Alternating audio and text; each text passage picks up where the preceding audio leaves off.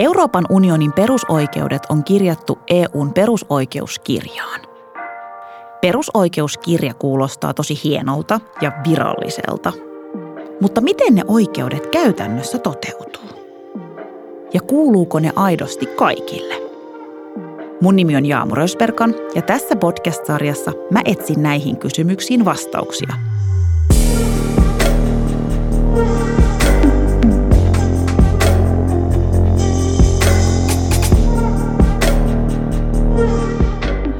Turvapaikanhakija on ihminen, joka hakee toisesta maasta kansainvälistä suojelua. Turvapaikanhakijat lähtevät kotimaastaan monista syistä, esimerkiksi pakoon sotaa, vainoa tai turvattomuutta. Kukaan ei valitse pakolaisuutta. Ihmiset jättävät kotinsa ja etsivät turvaa muualta silloin, kuin heillä ei ole muuta vaihtoehtoa.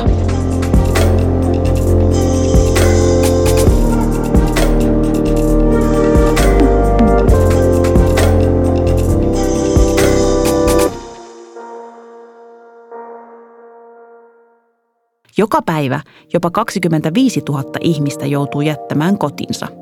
Lähes puolet heistä on lapsia. Suomen pakolaisavun yhteiskuntasuhdepäällikkö Katja Mannerström korostaa, että Eurooppaan saapuu vain murtoosa maailman pakolaisista. Puhutaan pakolaisista tai paineista ihmisistä, niin puhutaan siis yli sadasta miljoonasta maailmassa. Ja, ja semmoinen puoli miljoonaa tulee Eurooppaan vuosittain. Eli aika, aika niin kuin pieni osa tulee itse asiassa Eurooppaan. Ja moni tulee sitten semmoisesta maasta, missä he kokee myös vainoa. Eli se on yksi keskeisin syy, että saa turvapaikan. Eli monessa maassa, esimerkiksi Venäjällä tällä hetkellä vainotaan erilaisia ihmisryhmiä ja se on hyvä muistaa, että meille tulee Venäjältä venäläisiä turvapaikanhakijoita. Siellä muun muassa vainotaan Jehovan todistajia. Se on yksi sellainen ryhmä, josta on tullut jo pidemmän aikaa Suomeen turvapaikanhakijoita. Eli tota, syitä on monenmoisia, mutta usein siellä on joku sota ja sitten myös semmoinen niin kuin vaino ja pelko siitä, että just sun ihmisryhmää, esimerkiksi sun uskonnollista ryhmää vainotaan tai sä kuulut seksuaali- ja sukupuoli- tai sukupuolivähemmistöön, eli vainotaan jonkun tämmöisen syyn takia. Katja, erityisesti kiinnostaa lapset ja nuoret. Mm. Miksi alaikäiset tulevat yksin EU-maihin hakemaan turvapaikkaa? No siihen on, äh, sitä on selvitelty ja yritettykin selvittää ja, ja tota, semmoista niin yksi, yhtä vastausta ei tähän löydy. Mutta yksi keskeisin syy on se, että nämä ihmiset, jotka lähtee näistä maista, niin, niin lähtee hyvin, hyvin köyhistä olosuhteista, jolloin ei vaan ole siis varaa kaikkien lähteä. Tosi usein nämä yksin Eurooppaan tulleet, niin nyt just kun katoin, katoin tilastoja vuonna 2021, niin muun muassa tuli 20 000 yksin ja suurin osa heistä on, on semmoisia niin 14-vuotiaita. Ja se on ehkä semmoinen ikä, kun jotenkin ajatellaan, että no nyt sä oot sen verran iso, että, että sä voit, voitkin yrittää jonnekin lähteä. Eli tämä niin aikuisuuden käsite on, on aika eri näissä maissa, missä on Mennään, mennään vähän taaksepäin. Sa, kerrataan uh, vähän. Joo. Sä sanoit, että 2021 tuli Joo. kuinka paljon alaikäisiä? Yksin, ala- yksin. yksin alaikäisiä tuli 20 000. 20 000? Joo, ja, jotka haki turvapaikkaa. Heistä suurin osa oli afganistanilaisia. Ja about 14-vuotiaita. About 14-vuotiaita, ja kyllä. kuka siis ajattelee, että 14-vuotias voi lähteä niin kuin yksin hakemaan turvapaikkaa? Niin. Se on, jos miettii tuota Afganistanin tilannetta esimerkiksi, joka on niin kuin hyvin kriisiytynyt, niin siellä on tällä hetkellä sellainen tilanne, että, että perhe esimerkiksi, jossa vaikka isä on kuollut ja äiti jää yksin vaikka viiden lapsen kanssa, niin siellä kuollaan tällä hetkellä nälkään. Ja jos vaihtoehto on kuolla nälkään, siellä on myös pakkoavioliitot ja lapsiavioliitot kasvaneet, koska ajatellaan, että ne tytöt jää henkiin, jotka pääsee naimisiin. Eli, eli me puhutaan niin, kuin, niin perustavanlaatuisesta niin kuin eloon jäämisestä, jolloin sitten kun sä oot 14, niin ajatellaan, että okei, kahdeksanvuotiaasta ei voi lähettää ehkä yksin. Heitä saatetaan lähettää jonkun tuttavan kanssa tai sukulaisen kanssa, jos ei muu perheenjäsen pääse. Että meillä paljon tulee semmoisiakin lapsia, jotka tulee jonkun tutun matkassa, koska halutaan, halutaan lähettää heitä turvaan. Mutta mieti, että sulla on siellä ne viisi lasta ja tällä naisella ei välttämättä ole tällä hetkellä, talibanit on estänyt hänen työssäkäynnin täysin ja hänellä ei ole mitään mahdollisuuksia muuta kuin elää jollain niin kuin avuilla, jota tulee ehkä humanitaarisen avustusjärjestöt antaa. Niin mitä sä teet niille viidelle mm. lapselle? Että jos sä yhden saat lähetettyä Eurooppaan, niin ehkä 14-vuotias on semmoinen, että sä uskallat jo lähettää sen yksin jonnekin. Ja yksi ehkä tekee jotain muita töitä, yrittää päästä töihin. Mutta sitten ne tytöt esimerkiksi on, on semmoisessa tilanteessa, että että heitä sitten niin kuin naitetaan eteenpäin, jotta he selviytyisivät hengissä. Ja tämä on, niin kuin, kun me puhutaan näistä ihmisistä, niin, niin, niin kuin unohtuu se, että he tulee aivan äärimmäisistä köyhyydestä ja, ja tota, äärimmäisistä olosuhteista. Ja sen takia, kun heitä tulee yksin Eurooppaan, niin he ovat jo he ovat joutuneet kasvamaan aikuisiksi tosi aikaisin, että heillä ei ole ollut sellaista lapsuutta. Lapsi, joka elää pakolaisleirillä, niin ei elä lapsuutta, hän joutuu aikuistumaan. Tosi hyvä Katja, että sä selvensit ja, ja avasit tuon. Ja tosiaan tilannehan on erittäin kriittinen Afganistanissa mm. tällä hetkellä. Niin toi on ainut keino se, että sieltä lähdetään pois. Ja, ja nyt kun sä sen tolleen ilmasit, niin niinhän se 14-vuotias on just se, kenen pitääkin sieltä lähteä pois, koska 18-vuotias taas voidaan lähettää takas ja, ja näin. Ja sitten toisaalta siis halutaan läht- lähettää ihmisiä turvaan. Mm. Halutaan, että joku pääsee pois sieltä. Ää, totta kai siellä saattaa olla taustalla ajatuksia, että jos toi pääsee turvaan ja se pääsee vaikka, ajatellaan, että vaikka nuori mies on niin kuin semmoinen, joka saisi vaikka töitä Euroopassa – ja sitten myöskin ajatellaan, että he selviytyy siitä matkasta esimerkiksi paremmin kuin tytöt. Ja se on ehkä sitten oikeastaan aika harhaa, koska sitten meillä on paljon tutkimuksia ja tiedetään, tiedetään, kun näitä lapsia on haastateltu ja nuoria on haastateltu, että he kokevat aivan valtavan määrän väkivaltaa sillä matkalla. Myös ne pojat ja erityisesti ne pojat, että he ovat tosi haavoittuvassa asemassa.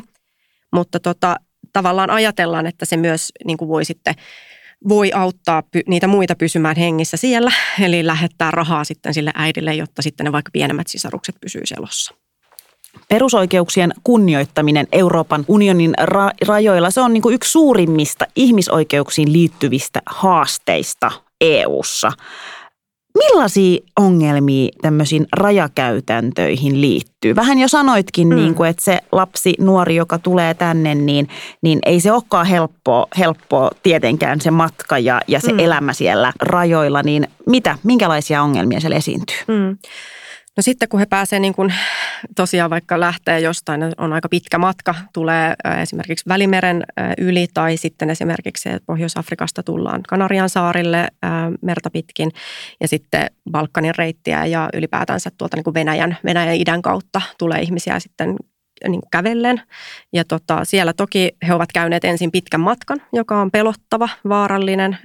he palelee, heillä on nälkä, niin sitten tällä hetkellä tilanne on se, että tiedetään, että siellä on tämmöisiä laittomia käännytyksiä, eli pushbackkejä. Eli kun siinä vaiheessa, kun he tulee sitten vaikka sinne rajalle, niin raja viranomaiset ja poliisit käännyttää heidät siitä väkivaltaisesti pois. Eli se, se, että näitä lapsia ei tunnisteta siellä rajoilla, eikä heitä niin oteta sieltä turvaan eikä heitä päästetä sisään, niin se on nyt varmaan se suurin loukkaus.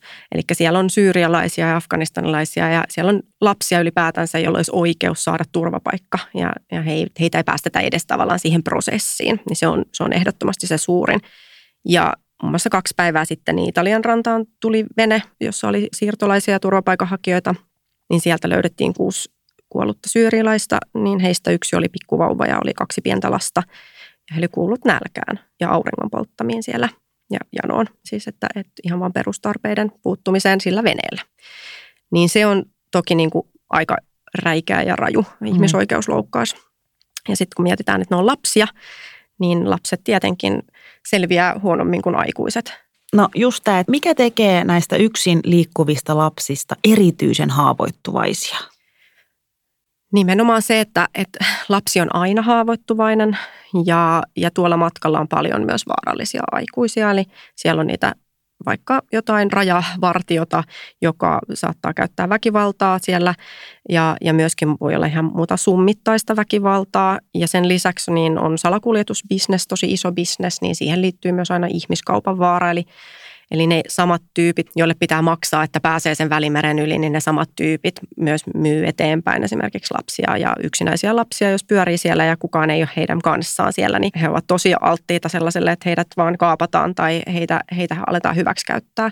Ja sitten jotkut niistä lapsista tietenkin niin kuin jopa löytäytyy näiden salakuljettajien best buddies ja yrittää heidän kanssa niin kuin ryhtyä itsekin rikollisiksi, jotta he selviytyisivät hengissä siitä, koska se on niin vaarallista. Eli siinä on niin kuin monella, monella tapaa lapset on aivan niin kuin erityisen suuressa vaarassa ja, ja, ja myös valitettavasti erityisesti pojat, koska tytöt tulee tosi paljon harvemmin yksin – heillä on usein vaikka mukana sitten veli tai, tai joku muu. Että on, ajatellaan jo, niin kuin ehkä heistä ajatellaan jo lähtömaissa, että he ovat sen verran paljon haavoittuvaisempia, että on niin kuin iso riski, että heille tapahtuu jotain kauheata matkalla. Ja jotenkin ajatellaan, että näiden poikien pitää selviytyä ja se on, se on tosi surullista ja, ja, tota, ja nimenomaan nämä pojat kokee tosi paljon sitä. Eli, eli ehkä jotenkin siellä lähtömaassa yritetään jo varautua siihen, mm. että ei lähetetä tätä tyttöä yksin, vaan, niin. vaan että se veli suojaa. Ja sitten todellisuudessa me tiedetään, että nimenomaan ne pojat on ne, jotka, jotka joutuu niin kuin niihin hankaloihin kyllä, tilanteisiin. Kyllä, ja, kyllä. Ja, ja esimerkiksi ja viranomaiset ja poliisit kohdistaa heihin paljon enemmän väkivaltaa.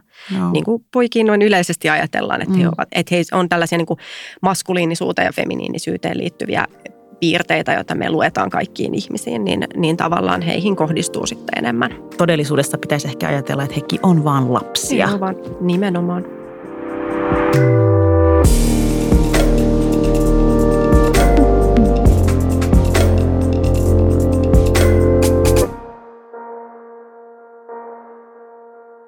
Mitä tarkoittaa perheen yhdistäminen?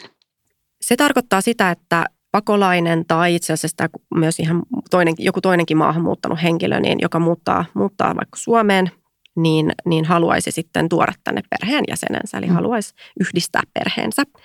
Ja, ja tota, riippuen sitten siitä, että millä perustein sä oot Suomeen tullut, että oot sä tullut tänne töihin vai oot sä tullut tänne sillä tavalla, että sä oot saanut sen turvapaikan, niin, niin sitten vähän riippuen siitä, niin, niin sitten on erilaisia oikeuksia siihen, että saako perheenjäsenen vai, vaiko ei tänne. No mitä haasteita nimenomaan yksin tulleen alaikäisen perheen yhdistämiseen liittyy? No todella paljon. Eli viime hallitus, eli Sipilän hallitus teki, teki paljon semmoisia muutoksia Ähm, silloin alettiin puhumaan tämmöisestä termistä kuin ankkurilapset jostain syystä. Eli oli, oli tämmöinen niin kuin ajatus siitä, että tänne tulee alaikäisiä, jotka haluaa perheensä sitten, että he tulee tänne sen takia, että he haluaisivat perheensä tänne. Ja tota, sitten tämä pyrittiin ihan kokonaan niin kuin lopettamaan se, että he voisivat saada tänne perheensä. Ja, ja tehtiin hyvin mahdottomaksi se perheen yhdistäminen. Eli, eli tota, siellä on tosi, tosi paljon esteitä. Ihan vaan se, että se hakemus maksaa ja myöskin se, että niiden ihmisten, jotka sitten haluavat, että se perhe yhdistettäisiin, niin sitä perheen yhdistämishakemusta ei voi tehdä täällä Suomessa, vaan, vaan se ihminen, joka sitten on siellä vaikka pakolaisleirillä tai muualla, niin hänen pitäisi siis matkustaa Suomen johonkin lähetystöön ja käydä siellä tunnistautumassa ja haastatteluissa ja jättää sinne se hakemus. Ja se on mut, varmaan niin kuin suurin ongelma. Mutta mi- miten hän pääsee sieltä, kun hän on siellä, niin kuin, no jos hän on säilössä esimerkiksi, nimenomaan. niin hän on siellä niin kuin jumissa. Hän saattaa olla jumissa. Tai sitten jos nyt mietitään sitä Afganistania, niin meillä on tällä hetkellä Suomessa tilanteita, jossa meillä on täällä henkilö, joka on alaikäinen yksin tullut, jonka vaikka ainoa eloon jäänyt sisarus on on Afganistanissa ja hän haluaisi sen tänne, sen, sen vaikka siskon.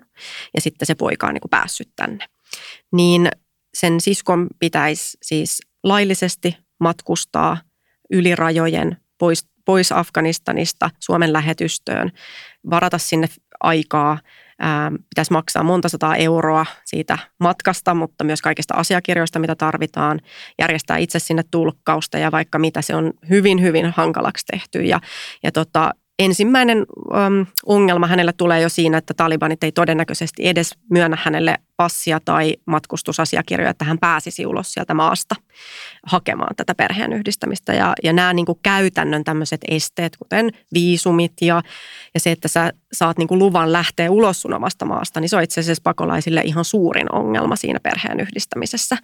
Ja sen takia me nähdään, että olisi tosi tärkeää, että se ihminen, joka täällä on turvassa – niin saisi aloittaa sen perheen yhdistämisen täällä.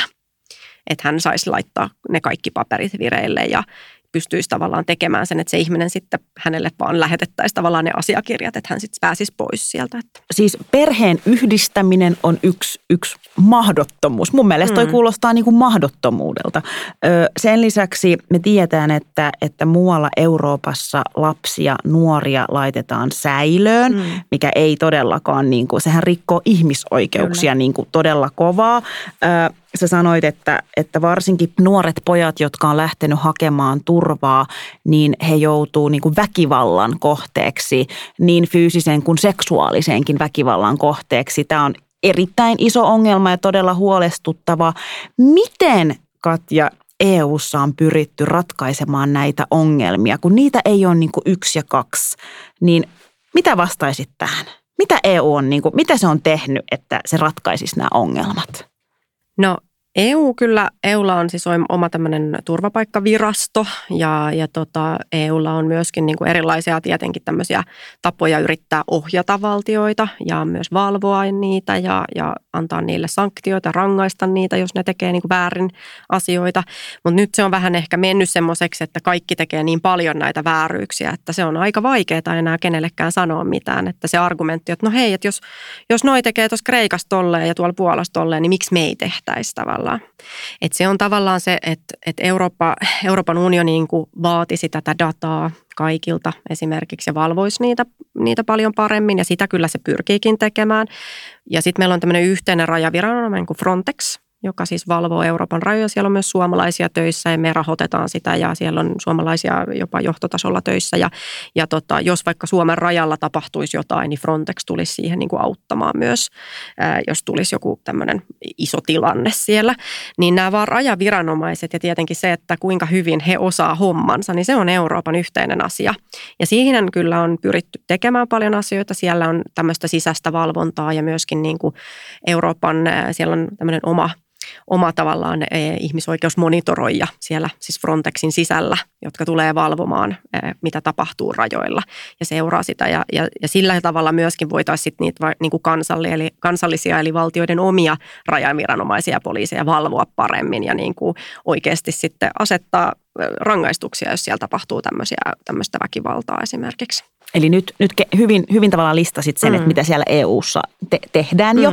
Mutta yksi kysymys vielä. Mikä olisi sun mielestä tärkein käytännön muutos EU-maiden toimintatavoissa? Mitä voisi tehdä toisin? Mitä voisi tehdä enemmän? No mä ajattelen kyllä, että tämä perheen yhdistäminen on ihan ehdottomasti sellainen asia, että, että kun EUlla on mahdollista tehdä tämmöisiä direktiivejä, kuten vaikka tilapäisen suojelun direktiivi tai EUlla on, niin kuin, jota käytettiin nyt ukrainalaisten kohdalla ja sehän oli ihan upeaa, että pystyttiin ottaa käyttöön semmoinen, että kaikki saa tulla ja hakea turvaa ja saa suojelua ja, ja se oli hieno asia ja se oli kaikkialla Euroopassa sama, niin samalla tavalla voitaisiin esimerkiksi ottaa joku tämmöinen niin kuin perheen yhdistämiskäytäntö voimaan kaikissa Euroopan maissa, jossa mahdollistettaisiin se, että, että esimerkiksi ne, jotka on saanut turvapaikan, niin myös heidän perheenjäsenensä. Ää, saisivat turvapaikan, vaikka et pystyisi, niin kuin, tekisi siihen semmoiset yhteiset prosessit. Ja silloin vaikka EUlla e, näiden ihmisten ei tarvitsisi mennä vaikka Suomen lähetystöön, vaan EUlla voisi olla joku yksi iso lähetystö kaikissa maissa, jossa voisi käydä. Ja niin kuin, että siellä yhteistyöllä pystyttäisiin tekemään. Että jos vaan semmoinen niin kuin asennemuutos siinä saataisiin aikaisiksi. Mutta se on toki poliittinen päätös myöskin, että maahanmuuttokysymykset on tosi poliittisia ja sen takia siihen tarvitaan niitä poliitikkoja sitten, jotka on sitä mieltä, että se on, se on hyvä, hyvä niin kuin tällaisia asioita edistää. Mutta perheen yhdistäminen ehdottomasti ja tietenkin um, siis kun lapset on tämmöisen pitkän ja vaarallisen matkan käyneet, niin heitä ei saa laittaa pakolaisleiriolosuhteisiin esimerkiksi mihinkään Kreikan saarille. Eli sieltä pitää la- kaikki lapset saada pois. Se on ehdottomasti asia, mitä Euroopan pitäisi tehdä mahdollisimman nopeasti. Ja muun muassa Suomi on ottanut niiltä saarilta 170 nuorta ja lasta yksin olevaa. Ja niin voi tehdä. Eli voidaan tehdä semmoinen mekanismi Euroopassa, että kaikki tavallaan ottaa sieltä ja suojelee niitä lapsia ja ottaa ne tänne näihin maihin, missä asiat on hyvin, niin tota, ottaa sieltä tietyn määrän lapsia ja, ja, tota, ja antaa heille turvaa. Turvapaikanhakija lasten ja nuorten kohtelu voi vaihdella EU-maasta toiseen. Säilöönottokeskus on jopa vankilanomainen paikka, jonne laitetaan turvapaikanhakijoita ja siirtolaisia, joiden status on epävarma. Heillä ei ole henkilöllisyystodistuksia ja heitä pidetään jonkinlaisena uhkana. Katja Mannerström kertoo, että säilöönottokeskuksia käytetään kuitenkin myös usein tilanteissa, joissa se ei olisi tarpeen. Joissakin EU-maissa säilöön otetaan myös lapsia – Esimerkiksi Puolassa ja Liettuassa on säilöjä, jossa tiedetään olevan alaikäisiä, mutta ei tiedetä, kuinka pitkään he ovat olleet siellä. Suomikaan ei ole laissa kieltänyt lasten laittamista säilöön. Sitä tapahtuu muihin maihin verrattuna vähän, mutta tehdessään näin Suomi rikkoo ihmisoikeuksia. Mutta millaista on turvapaikkaa hakevien lasten arki Suomessa?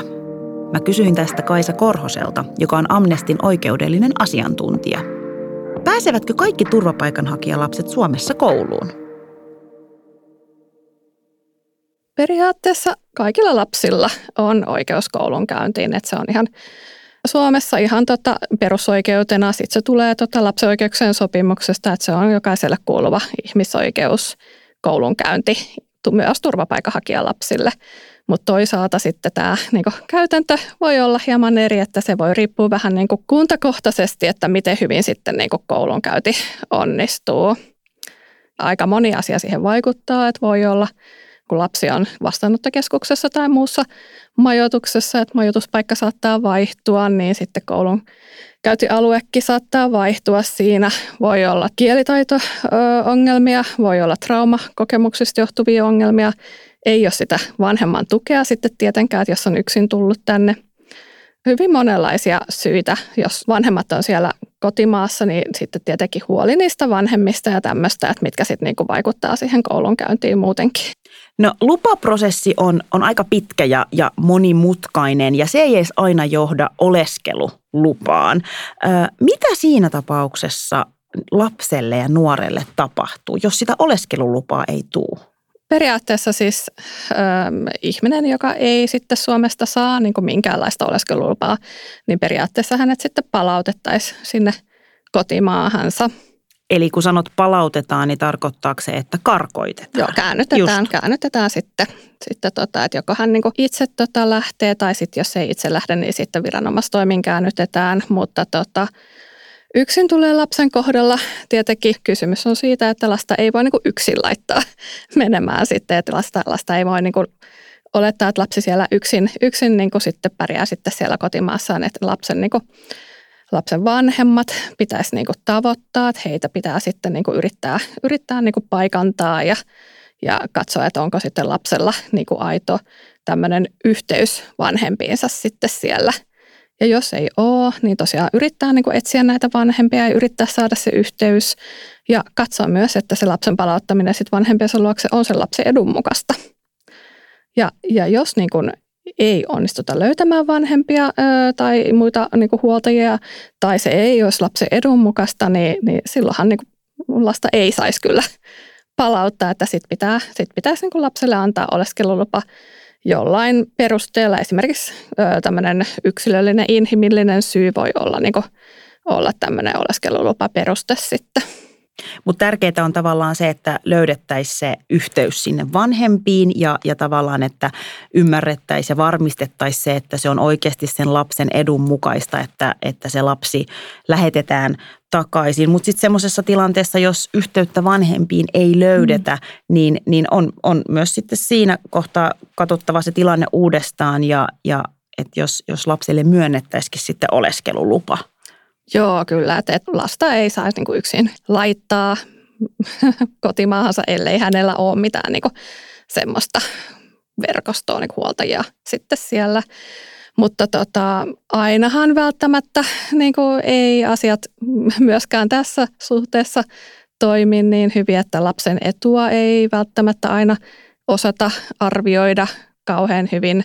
Ja, ja esimerkiksi tota viranomaisten tai tuomioistuinten päätöksistä ei välttämättä aina ihan selviäkään, että millä tavalla sitä lapsen etua on arvioitu. Et, et, et siinä ehkä saatetaan sanoa, että niinku päätös on lapsen edun mukainen, mutta sitten ne, niinku ne perustelut on aika semmoisia köykäisiä. Ja sitten tota, on itse asiassa tämmöinen korkeimman hallinto-oikeuden päätöskin, missä on sitten katsottu, että ei ole niinku aidosti selvitetty, että se yhteys niin kuin vanhempi on olemassa tosiaan. Että. Toi, on, toi on tosi mielenkiintoinen, minkä, minkä nostit esiin, koska se olikin mun, mun seuraava kysymys, että miten lapsen edunmukaisuutta tutkitaan EU-maissa palautuksissa tai karkotuksissa vai tutkitaanko? Siis pitäisi tutkia, kyllä niin kuin pitäisi tutkia ja se on lapsen, lapsen oikeuksien sopimuksesta tulee, mihin, mihin tota varmasti kaikki EU-maat on kyllä liittynyt, että lapsen etu pitää olla aina tämmöinen ensisijainen arviointiperuste kaikissa lapseen kohdistuvissa päätöksissä. Mutta tota, tosiaan niin kuin tässä Suomenkin esimerkki näyttää, niin, niin se lapsen edun arviointi on ehkä vähän ohkaista viranomaisissa näissä niin kuin turvapaikka-asioissa. Et monissa, monissa muissa niin kuin lapsia koskettavissa asioissa, asioissa se on paljon niin kuin jotenkin parempaa se arviointi, mutta sitten turvapaikanhakijalasten kohdalla niin se arviointi on aika, aika tämmöistä heikkoa. Miksi? Se jotenkin tota, turvapaikanhakijalapsia katsotaan ensisijaisesti sen niin kuin turvapaikanhakijastatuksen mukaan, eikä sen niin kuin alaikäisyysstatuksen mukaan, mikä on tietenkin väärin, että, että he ovat lapsia siinä lailla kuin kaikki muutkin lapset ja, ja heidän kohdallaan ihan samat kriteerit pätee. No mitkä asiat pitäisi sun mielestä Kaisa kiireellisesti muuttaa EU-maiden toimintatavoissa? No ensinnäkin se, että, että niin kuin ihmisoikeuksista pidetään kiinni, koska nyt turvapaikkahakijoiden kohdalla niin ei, ei tosiaankaan tapahdu. Että, että periaatteessa turvapaikanhakijoiden kohdalla ihmisoikeuksista jatkuvasti niin kuin mennään, mennään sinne ihan niin kuin minimiin. Ja tämä on vähän tämmöinen niin kuin suuntaus, mikä nyt on ollut. Eli tämä täytyisi ehdottomasti muuttua. Ja täytyisi katsoa, että jokaisella on oikeus hakea turvapaikkaa, jokaisen oikeus oikeudenmukaiseen käsittelyyn, oikeudenmukaiseen oikeudenkäyntiin toteutuu. Näin ei tosiaan niin kuin kovin monessa EU-maassa nykyään tapahdu.